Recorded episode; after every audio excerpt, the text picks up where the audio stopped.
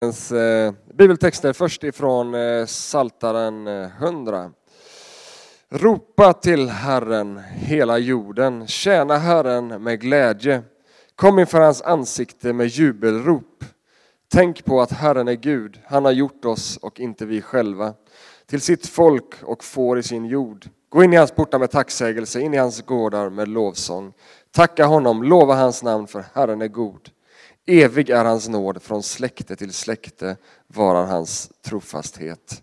Så lyder Herrens ord. Gud, vi tackar dig. Vi lyssnar också till eh, Nytestamentet-texten från Hebreerbrevet kapitel 10, vers 10 till 14. Och i kraft av den viljan är vi helgade genom att Jesus Kristi, Jesu Kristi kropp har offrats en gång för alla. Alla andra präster står och förrättar sin tjänst dag efter dag och bär gång på gång fram samma offer som aldrig kan ta bort synderna. Men Jesus har framburit ett enda syndoffer för alla tider och han har sedan satt sig på Guds högra sida och väntar nu på att hans fiender ska läggas som en pall under hans fötter. Med ett enda offer har han för all framtid fullkomnat dem som ska helgas. Så lyder det heliga evangeliet.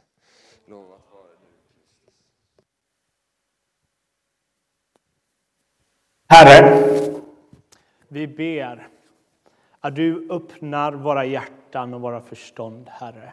Så vi blir mottagliga för ditt ord och finner glädje i ditt ord, Herre. Herre, låt oss finna glädje vi är skapta till att tillbe dig, Herre. Och finna det som en gåva, Herre. Där det inte handlar om att vi ska ge någonting du inte redan hade, utan vi är inbjudna till dig, Herre. Amen. Ni kan sitta ner. Hörs jag ut nu med micken? Va? Ja, utan runda. Ja, perfekt. Underbart. Har ni någonsin funderat över vad Gud gör när vi tillber honom? Vad är det vi gör, eller vad är det Gud gör när vi träffas så här på en söndag och börjar lovsjunga och tillbe honom? Vad är det Gud gör? Är han framför allt en observatör? Som eh, ska kolla på denna showen som vi ska göra här och ska fundera på om man ska acceptera vår lovsång eller inte. Vad är det Gud gör just denna sekunden? Vi lever i en tid, i alla fall i dagens frikyrkokultur, där det finns en stor fascination när det kommer till lovsång. Och det är någonting väldigt gott och någonting att eh, eh, fira att, att det finns så mycket lovsångshjärtan i vårt land. Men ibland tror jag att vi har hamnat i vissa diken där dagens lovsångskultur enbart handlar om känslor. Att man ska känna rätt känslor, för då har man gjort suverän lovsång. Eh, eller så är det väldigt mycket fokus på oss ibland. Och ibland upplever jag nästan att kyrkor använder lovsång som nästan ett evangeliseringsknep. Man ska bara ha den rätta musiken, det ska vara relevant och då ska Jesus kunna frälsa världen. Jag träffar på många kyrkor som verkar tänka så här att så länge det följer någon form av franchise-kristendom så kommer allt gå bra. Ofta försöker väldigt många kyrkor göra sig på att imitera Hillsong. Det här är ingen kritik mot Hillsong. Jag älskar jättemycket Hillsong. Det är snarare de här som försöker göra någon form av kopia, imitation av Hillsong som, som kan få mig att undra ibland. För jag har varit med om kyrkor där man i stort sett velat slänga ut den äldre generationen, för de är inte relevanta. Man måste, för att kunna nå kristna idag, ha rätt rökmaskiner, rätt musikstil och så vidare. Så sett har kristna ibland köpt in någon form av franchise-kristendom. Och detta får mig otippad nog att fundera på min teologiska hjälte från 1500-talet, Martin Luther. Det är inte alltid man hoppar från Hillsong till Luther, men idag gör vi det. Och Luther, han noterade någonting han tyckte var lite märkligt under den medeltida kyrkan. För han noterade att det fanns en stor fascination över reliker. Alltså, mängder av kyrkor påstår att de hade olika objekt eller föremål från olika bibelberättelser. Så vissa säger vi har sju spikar från Jesu kors. Någon säger ja, vi har en liten gren från brinnande busken från Mose tid. Och det vallfärdades folk för att kolla på dessa reliker och de bad vid dessa reliker för att få kraft och makt. Och Luther ställer sig frågan varför är man så fascinerad över dessa reliker? Varför vallfärdar folk så långt för dessa reliker? Varför sätter kyrkan så mycket krut på detta? Jo, sa han, för att de tror inte att evangeliet är mäktigt nog att rädda människor. Så de tror att det finns makt och kraft i dessa saker så att de kan rädda människors själar. De tror inte att Jesu kors är tillräckligt för att förvandla och locka människor till kyrkan.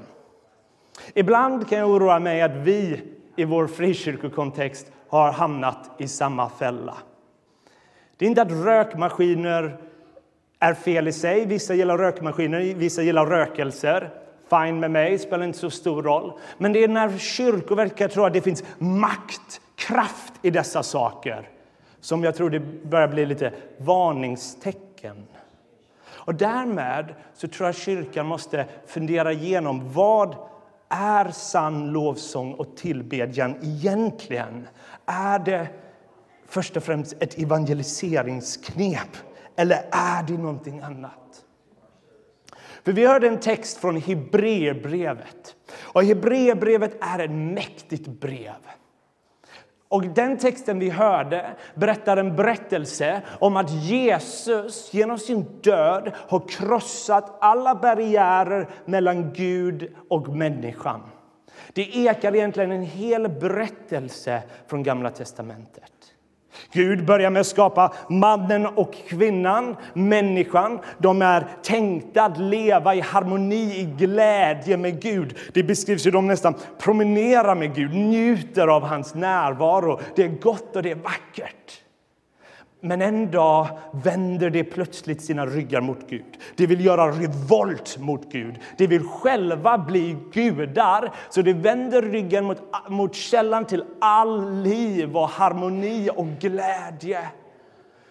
Och där beskrivs den stora tragedin i människan. När människan på ett sätt sänds ut i exil ifrån Guds närvaro, ifrån Edens trädgård. Och hela Gamla testamentet ekar detta nu. När människan har vänt sina ryggar finns det nu en barriär mellan Gud och människan. Så de bygger ett tempel och mitt i templet finns ett litet rum, det allra heligaste som ska representera Guds heliga närvaro. Och det ekar språk från Edens trädgård. Men människan får inte gå in till detta allra heligaste, för det har byggts barriärer.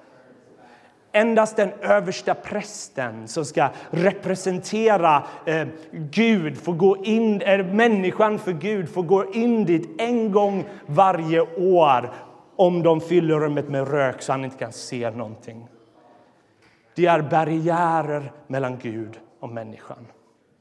Men som för oss, som är, de flesta som har eh, varit i kyrkan och hört eh, om vad Nya testamentet säger, så berättas det hur Kristus har kommit och gett sitt liv för oss och brutit dessa barriärer så vi nu får tillträde in till det allra heligaste. Han som tog vår mänsklighet, han som blev kött och blod precis som oss, går in dit människan är har inte tillträde. Han tar mänskligheten till det allra heligaste. Och det, mina vänner, är vad lovsång handlar om. Gud har banat vägen så vi får komma in för honom och ta del och njuta av honom. Detta är en viktig poäng. För har ni inte varit med om en gudstjänst som börjar så här? Gud, vi välkomnar dig till denna platsen. Eller att man säger att lovsångsledarna nu ska föra oss in på helig mark. jag förstår vad man menar på ett sätt. Eh, rent psykologiskt, mentalt kanske man förbereder sina hjärtan inför Gud ska komma in i våra liv. Men rent teologiskt är det helt omvänt. Det är helt tvärtom.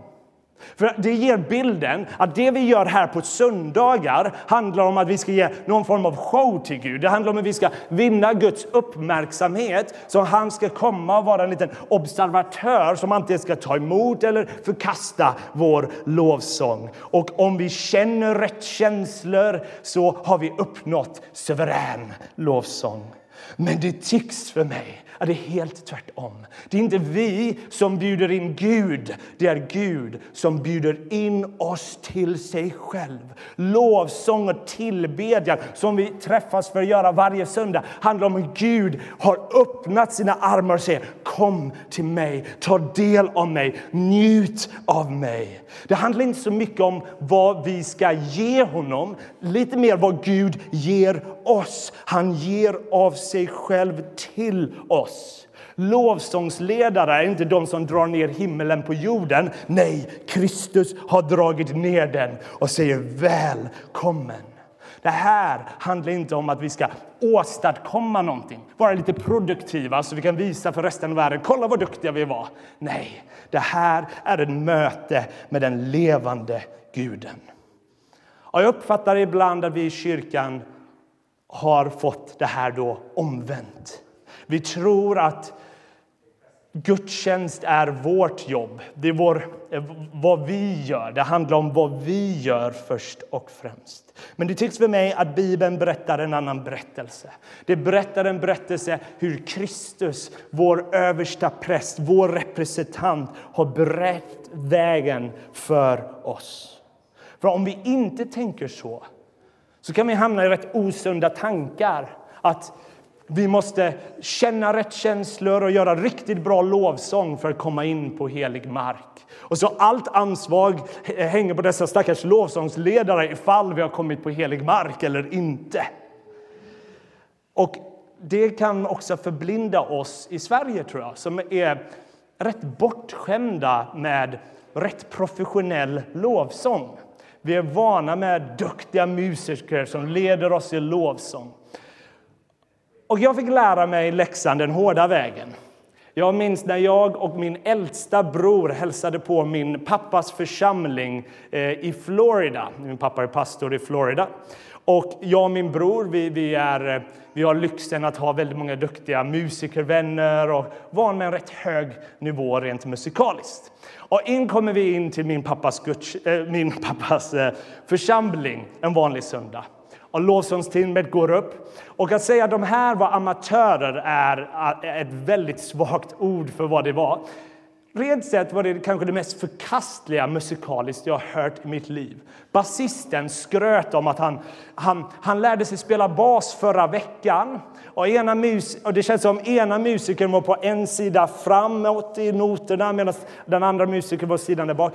Allt var kaos. Och jag och min bror får lite så här smått panik. Ta oss härifrån.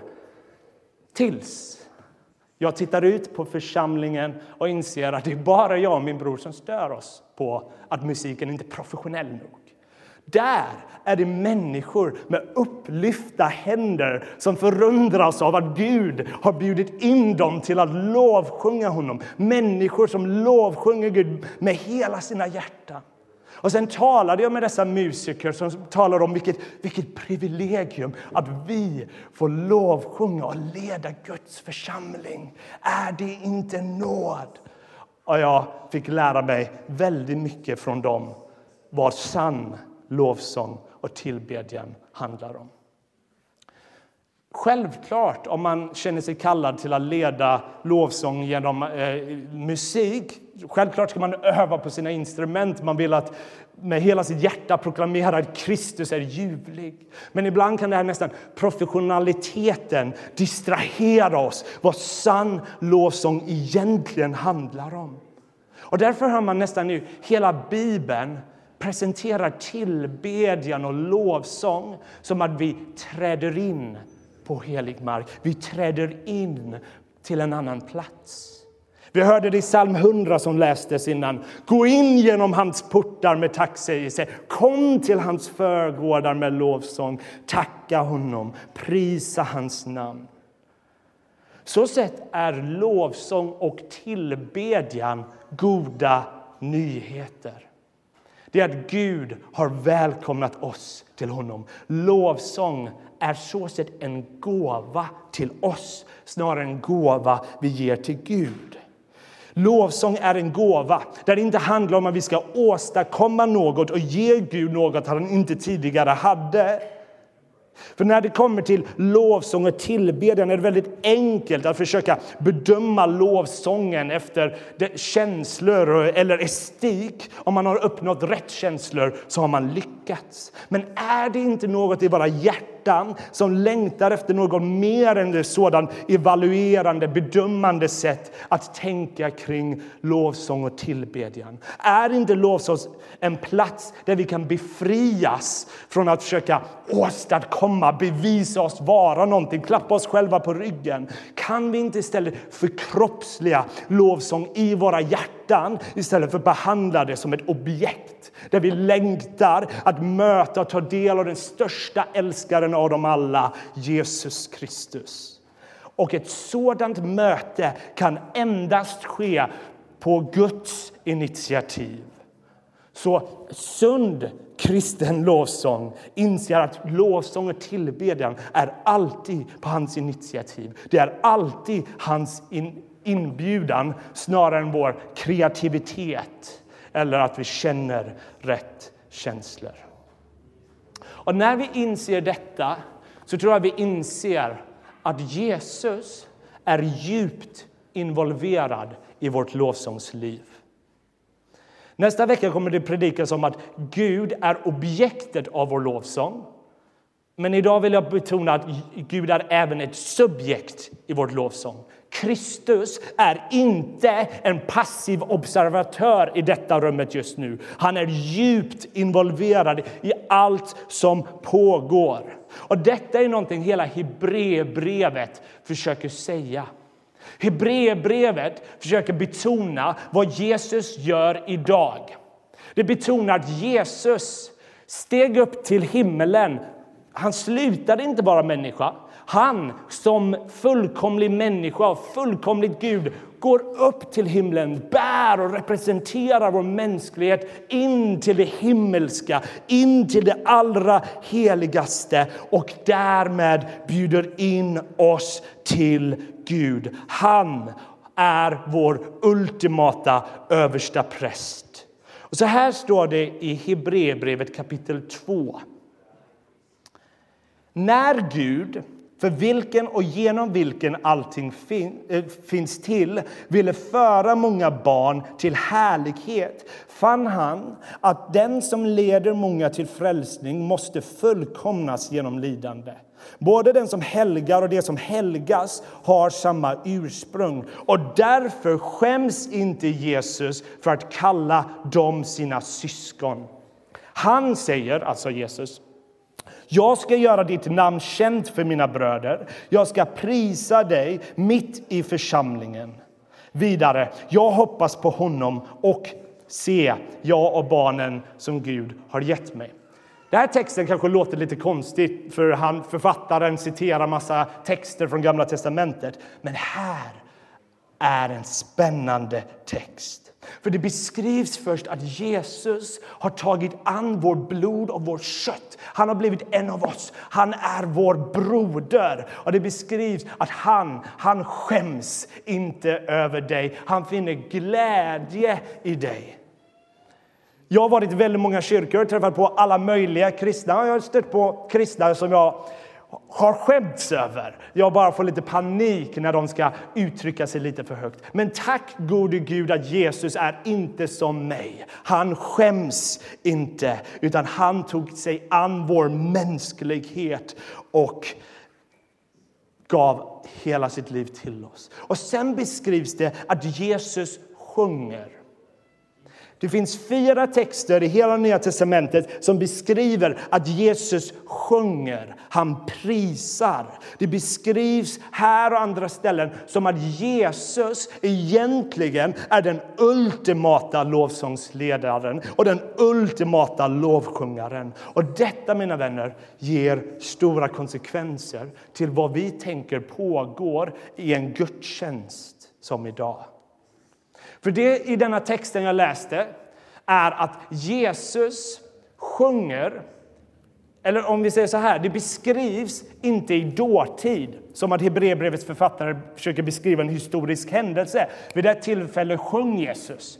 Nej, det står i presens, i nutid. Det står att Jesus sjunger mitt ibland församlingarna. Han är mitt i varenda gudstjänst och lovprisar. Han som är fullkomligt människa ah, och fullkomlig Gud, som har kunnat försona Gud med människan. Han visar vad det innebär att vara människa, att vara skapt till att tillbe, att ha sina hjärtan riktade mot Gud, det vi är skapta till. Så det beskrivs som att Kristus lovsjunger Gud mitt ibland oss i sin mänsklighet. Så sett är lovsång inte någonting vi först och främst utför. Det är någonting vi bjuds in till för att Kristus sjöng den första sången. Och han presenterar all vår bröstna misslyckade lovsång nytt till Fadern som en gåva. All lovsång sker genom Jesus Kristus. Och är inte det befriande? Det hänger inte på att jag ska känna rätt känslor för att åstadkomma riktig lovsång som Gud accepterar. Nej, jag kan finna glädje i att Kristus är mitt ibland oss. Jesus är den som har dragit ner himmelen på jorden. Kristus är inte en passiv observatör. Han bjuder in varenda lokal församling med lovsång och lyfter upp den till Fadern. Detta betyder att mitt bland alla lokala församlingar så leder Jesus vårt prisande och lovsång. Ända från den minsta kyrkan till mest, i den mest obskyra platsen till den största katedralen i, storkyr, i storstaden så leder Jesus vår lov och pris. Och han säger våra namn till Fadern och Faderns namn till oss, som det står i Hebreerbrevet. Han drar oss in till den levande Guden, in till Fadern, Sonen och den heliga Ande bjuds vi in att ta del av och njuta njuta av. Det här pågår under en gudstjänst. När vi kanske är lite disträ och kollar på Facebook på mobilen eller någonting, är Kristus mitt ibland oss. Varje söndag där vi möts, kanske trötta, kanske disträ, kanske förvirrade, kanske uttråkade, är Kristus mitt ibland oss och finner glädje och skäms inte över oss. Är inte det goda nyheter? Att Jesus bjuder in oss till honom med öppna armar och ropar våra namn till Fadern och Faderns namn till oss. Så sett är det vi gör på gudstjänster en nåd. Det är en inbjudan av Gud. Jag ska börja avsluta här, men jag har en teologisk förebild som heter Marva Dawn. Det är en fantastisk kvinna. som Hon är teolog och musiker. Hon har, jag för mig hon har 16 handikapp, eh, fysiska handikapp. Hon är helt klar i huvudet, men hon har på många sätt haft ett tufft liv. Men när hon, hon pratar om lovsång och tillbedjan så fylls ens hjärta med frid och glädje. För hon förundras över det här med lovsång. Så hon skrev en bok om lovsång med kanske det mest provocerande lovsångstiteln eh, jag har hört. Eh, A Royal Waste of Time heter hennes bok om lovsång. Och då kan man undra varför är lovsång a royal waste of time? Jo, några olika anledningar, säger hon. Den är royal, alltså kunglig, för vi tillber kungen. Han är både värden på denna fest och objektet till vår lovsång och förundran. Men det är även en waste of time, slöseri med tid, för lite olika anledningar. Vi lever i en tid där, där tid är ovärderligt. Eh, jag upplever att vi har lättare att ge en eh, check till någon snarare än att ge vår tid till någon. Det är lättare att ge pengar till en uteliggare än att ge vår tid till en uteliggare. Tid är ovärderligt för oss. Så att gå på gudstjänst kan bli slöseri. Men här bjuds vi in till att glömma våra klockor när vi kommer inför Gud och när vi tillber honom så gör vi inget produktivt i världens bemärkelse. Vi kommer inte ut med en liten lön för vi har varit duktiga och sagt rätt ord med rätt känslor. Nej, vi åstadkommer ingenting när vi lovsjunger utan det är en inbjudan att bara vara, njuta med, av denna guden. Så lovsång handlar inte om vad jag ska få ut, men vi förvandlas av det för att han vi förundras över, han vi älskar, är så ljuvlig. Lovsång borde vara ljuvlig för att han vi tillber, objektet av vår lovsång, är ljuvlig.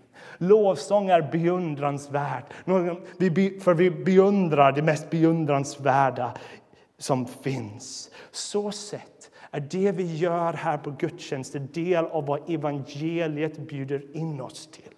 Det är att Gud själv har bjudit in sig till oss och vi får ta del av honom. Och vi bjuds in till att vara vad vi skapta till. Vi bjuds in till att vara människa.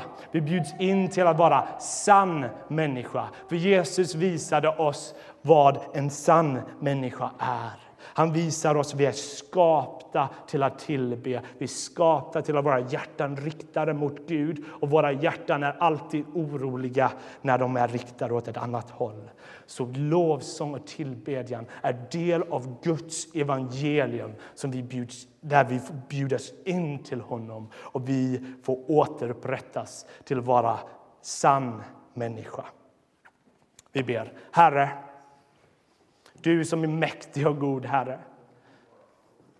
Befria oss från att eh, tro att vi måste känna rätt känslor när vi är i kyrkan. Att vi måste kanske vara glada konstant och, och eh, försöka spela olika roller, ha olika masker här. Men Herre, befria oss från det och istället gör att vi, vi, våra hjärtan endast finner glädje i dig och ser dig, Herre. Hjälp oss att inte distraheras ifrån dig, Herre. Och att vi kan finna glädje i att du är mitt ibland oss. Att när vår lovsång känns otillräcklig så är inte din lovsång otillräcklig utan du renar vår lovsång och du renar våra hjärtan, Herre. Och du återupprättar våra hjärtan och väcker en hunger att vilja lovsjunga och prisa dig mer och mer. Amen.